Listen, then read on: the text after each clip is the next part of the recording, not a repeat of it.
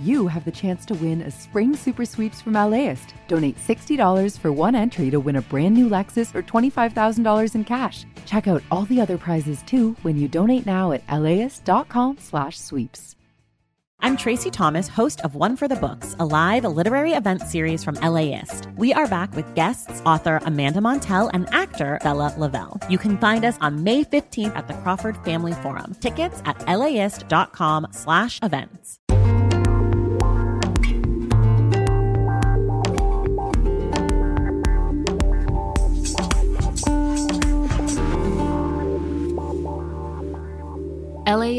Studios. Are you ready for the big earthquake to hit? Are you ready? Do you have your stuff? it could happen literally right now. I have maybe a jug of extra water bottle somewhere and maybe like corn corn can somewhere in my house, but that's pretty much it. If you're not going to prep anything, you might as well just have a jug of alcohol to like drown your sorrows when you're without any sort of supply. I definitely have some alcohol in the house somewhere, so yes. You're going to be on your own. We have not invested in infrastructure properly in the United States in a very long time. It is old. We have bridges we know are going to collapse. We have buildings we know are going to collapse. It's going to be chaos. I prepare for multiple weeks. This is How to LA. I'm Brian de los Santos.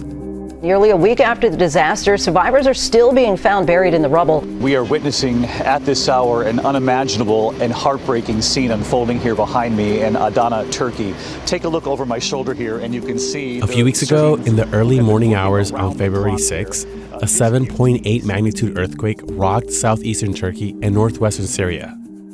And for those of us following this news from California, where two enormous tectonic plates meet, it kind of plays into what we've been hearing for years. The big one, it's coming. Scientists warn a 7.8 earthquake on Southern California's San Andreas Fault could bring down 1,500 buildings and kill 1,800 people. 25 years after the big one, many are still living on shaky ground. If you looked at what happened in Turkey and said that'll never happen here, uh, you're wrong. So today we're out in Northridge. Like feet from the Northridge fault, the one that caused the Northridge earthquake. It's in the San Fernando Valley and home to the Northridge Blind Thrust Fault. This was the fault line responsible for the 6.7 magnitude earthquake of 1994 in Northridge, the most destructive one in the state since that temblor hit San Francisco in 1906. There's a 15% chance that a 7.8 magnitude or greater quake will hit the Southern California area sometime in the next 30 years. We're with LAist science reporter Jacob Margolis. Duck and cover no, reporter. I'm, I'm just the science reporter. Okay, cool. And today, we're here to talk preparedness the supplies you need, where to get them, and what to look for. You know, what better place to get some supplies than here? Because whether we can really believe it or not, the big one is coming someday. But before we take you shopping, we want to chat with Jacob and get a little context about how the earth moves in this region. We're out here in Northridge at the Smart and Final in the parking lot. Jacob, thanks for being here. Thanks so much for having me. I'm happy we can be out here for this quintessential valley experience. So why don't we kick things off with the 1994 Northridge earthquake, which I was around for. I was in West Adams at the moment. It still, you know, shook us over there. Just give us a glimpse in time of that moment of how destructive that earthquake was and what we expect in the near future. I mean, Northridge was a taste of what's to come. I was in Woodland Hills at the time, and I was about five. I remember just being woken up basically by my parents because of shaking and then aftershocks and lost power. Our house was pretty wrecked. I mean, it was overwhelming. I remember my parents trying to figure out what was going on and everybody sort of shuffling out into the streets, sort of to figure out what was next, to see whose houses were still standing we could get hit by something that is 44 times as powerful as a Northridge earthquake coming from the San Andreas, literally at any moment. Earthquakes are inevitable. The earth is always shifting and moving. There are earthquakes going on right now that we can't feel, but that if you go on the latest quake on the USGS website, you'll definitely see that seismometers are picking it up. In terms of geologic timescales, like 30 years is pretty close, but it could also be tomorrow. How do they know that it's going to happen? You know, they use a basically very complex monitoring to figure it out, as well as algorithms. I don't know. I talked to the people that do the modeling, and it's a bit out of my pay range. We're actually here because a recent 7.8 magnitude earthquake hit Syria and Turkey. So, very destructive, very deadly. Could we face the same thing here in California? Yeah, at any time. I mean, if you look at a fault map of Southern California, you'll see that it's basically like spaghetti thrown on a map. There are faults absolutely everywhere. There are the really big ones we worry about, like the San Andreas, but then there are smaller faults that are also capable of extremely destructive quakes, like the Puente Hills fault, which runs right under really, really populated areas in LA. So the San Andreas is far off. Those waves have time to kind of disperse a little bit once that hits. If Puente Hills hits, for instance, right under like downtown LA, that kind of area, you're talking major ground motion on a lot of buildings that have not been retrofitted. And this just happened in Turkey. I think it was a velocity of like three feet a second in each direction. I mean, that's massive. Imagine getting thrown three feet that way and then three feet that way within, I mean, you couldn't stand. So we've we've established that the big one is coming. What can we expect for loss of life or structures or just damage overall in, the, in this city? It's really hard to say, but the U.S. Geological Survey has gamed out a 7.8 magnitude quake from the San Andreas Fault. And in that specific scenario, they estimate like 1,800 deaths, 15,000 plus injured, the collapse of buildings, infrastructure like our water lines, which are really old, cracking, and so no water pressure, which is a humongous problem not only for drinkability, but also because fires are expected to break out. Without water, it is really hard to fight fires because natural gas lines will also break. So it's going to be a bummer, and you should prepare for it.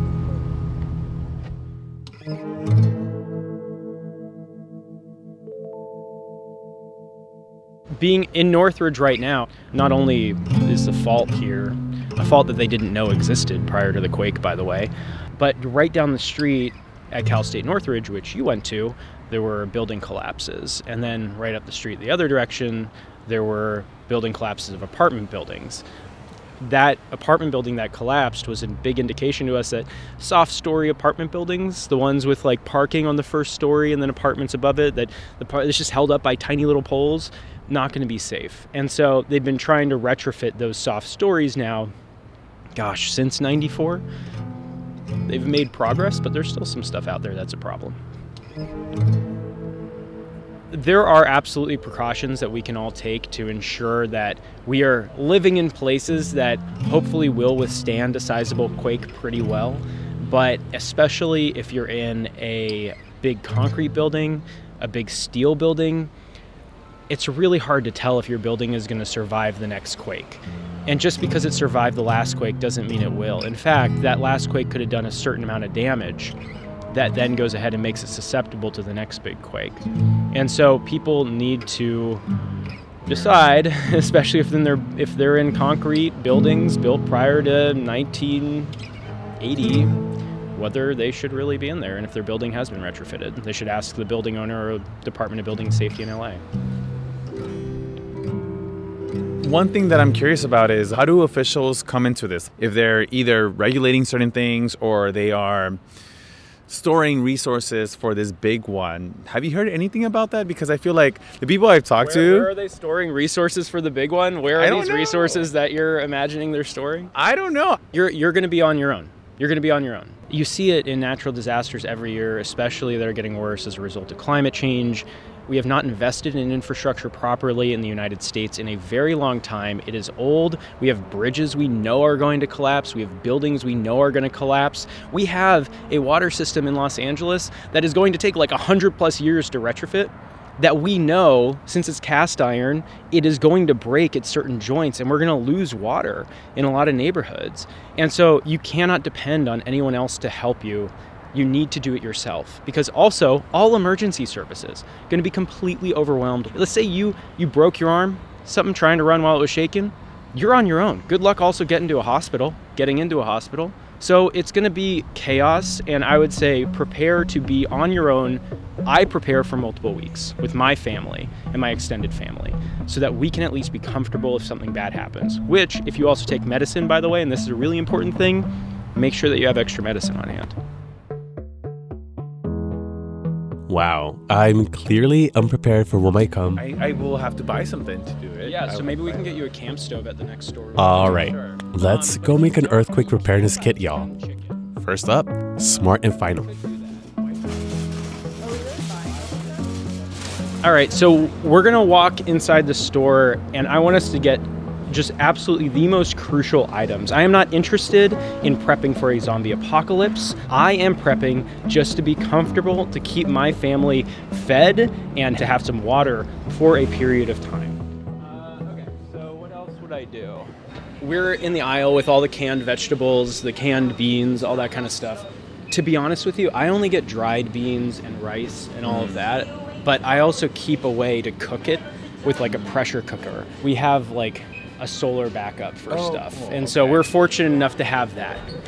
If you didn't have a way to cook it, beans in a can are also great. Yeah. Right. Do you like pickles? Pickles are good.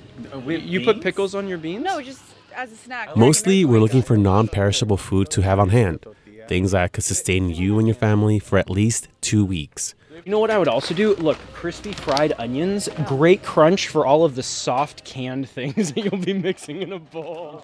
For me, that's just me and my little 10 pound mutt, bigotes. I do have a sweet tooth though. I have so a sweet tooth, you, too. Could I do a, a pudding? Do things go, those go bad? Let's see, how long do they last?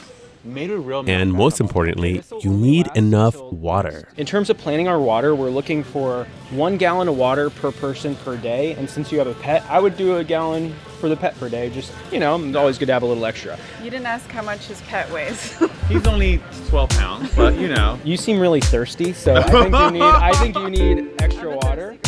Yeah, okay. All right, I already know that I still need to go to a pet store to get Bigotes his emergency food kit, but for now, we're basically good on food and supplies to cook it. Thank you. You too. Happy Valentine's Now we're headed to a sporting goods store we all know and might love. So quiet. It smells like the great outdoors. It smells like all of the adventures that I'm never going to get to go on. Why? Because of Armageddon. We're at REI.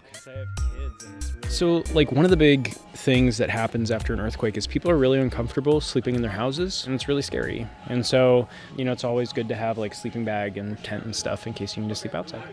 Basically, we want to be prepared to be warm and cozy in case electricity goes out, or your home is damaged or destroyed. What's the best tent for a family of four if an earthquake hits and I need to camp in my backyard? Yeah, we have a few options. Uh, we do have to let you know, unfortunately, we do not allow recording in our stores. Of Okay, any kind, that's So. I do want to give you that. So, was that? No, I, I do appreciate it, but yeah, REI as a company. We couldn't catch everything on tape for you, but we got our basic tent, which costs about 100 bucks, a couple of sleeping bags, because remember, I'm just preparing for me and my tiny pup, a first aid kit, which is very important. We have an ice cream sandwich. To be honest with you, I've never had astronaut ice cream, so I'm using LAist as an excuse to try some. and a few very unnecessary but fun earthquake treats. A freeze dried ice cream sandwich. Okay, so let's set the stage. Okay. Imagine 7.8 magnitude earthquake just Yes. hit the San Andreas Fault. Power's out. You have no water. You just need a little bit of sweetness during this dark time. Right. And here you have your freeze dried ice cream sandwich. Okay. So we're gonna try it. Because why not make things a little bit more pleasant in the face of disaster, right? It's like a meringue. It's actually, it's actually, kinda Actually, good. this is pretty good for Yeah. like disaster times. Like, uh, Alrighty, y'all, that's all we've got for you. You Today, we hung out with LAist science reporter Jacob Margolis. I might be a little less bummed for the three seconds it takes me to crunch this like five dollar ice cream sandwich. I hope this episode was helpful for you and motivates you to get your shit together just a little bit. but I would take like three bites each day, right? and buy like five of those.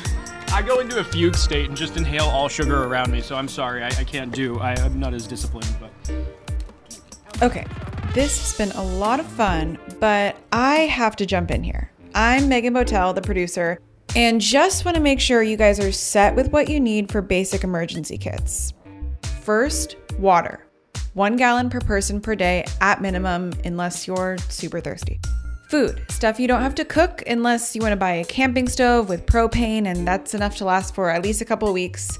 Think canned veggies and fruits, granola bars, beef jerky, that sort of thing. Baby supplies if you need them, dried pet food if you've got pets, enough extra medicine to last two weeks, and a good first aid kit.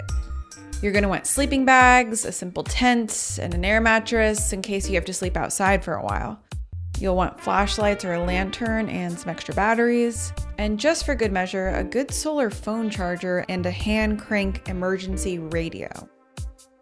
I know some of us don't have a ton of storage space, but put the stuff in a box, store it under your bed, in a garage if you have one, in your pantry, find a place for it.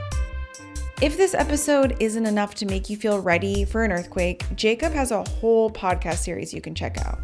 It's called The Big One Your Survival Guide. You can find it anywhere you get your podcasts or go to laiststudios.com. And you know, we got some wild weather last week and actually really all winter.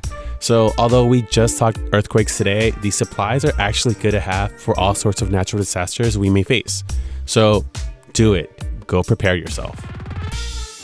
All right, y'all, stay safe. Adios. Support for this podcast is made possible by Gordon and Donna Crawford, who believe that quality journalism makes Los Angeles a better place to live.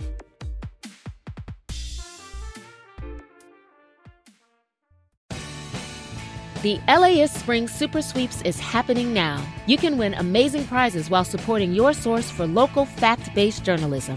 One lucky grand prize winner will get to choose a brand new Lexus or $25,000 in cash. Other prizes include an electric bike from Juiced Bikes and $1,000 gas gift cards. Your donation of $60 gets you one entry to win, and the more you give, the more entries you get. Donate now at laist.com slash sweeps.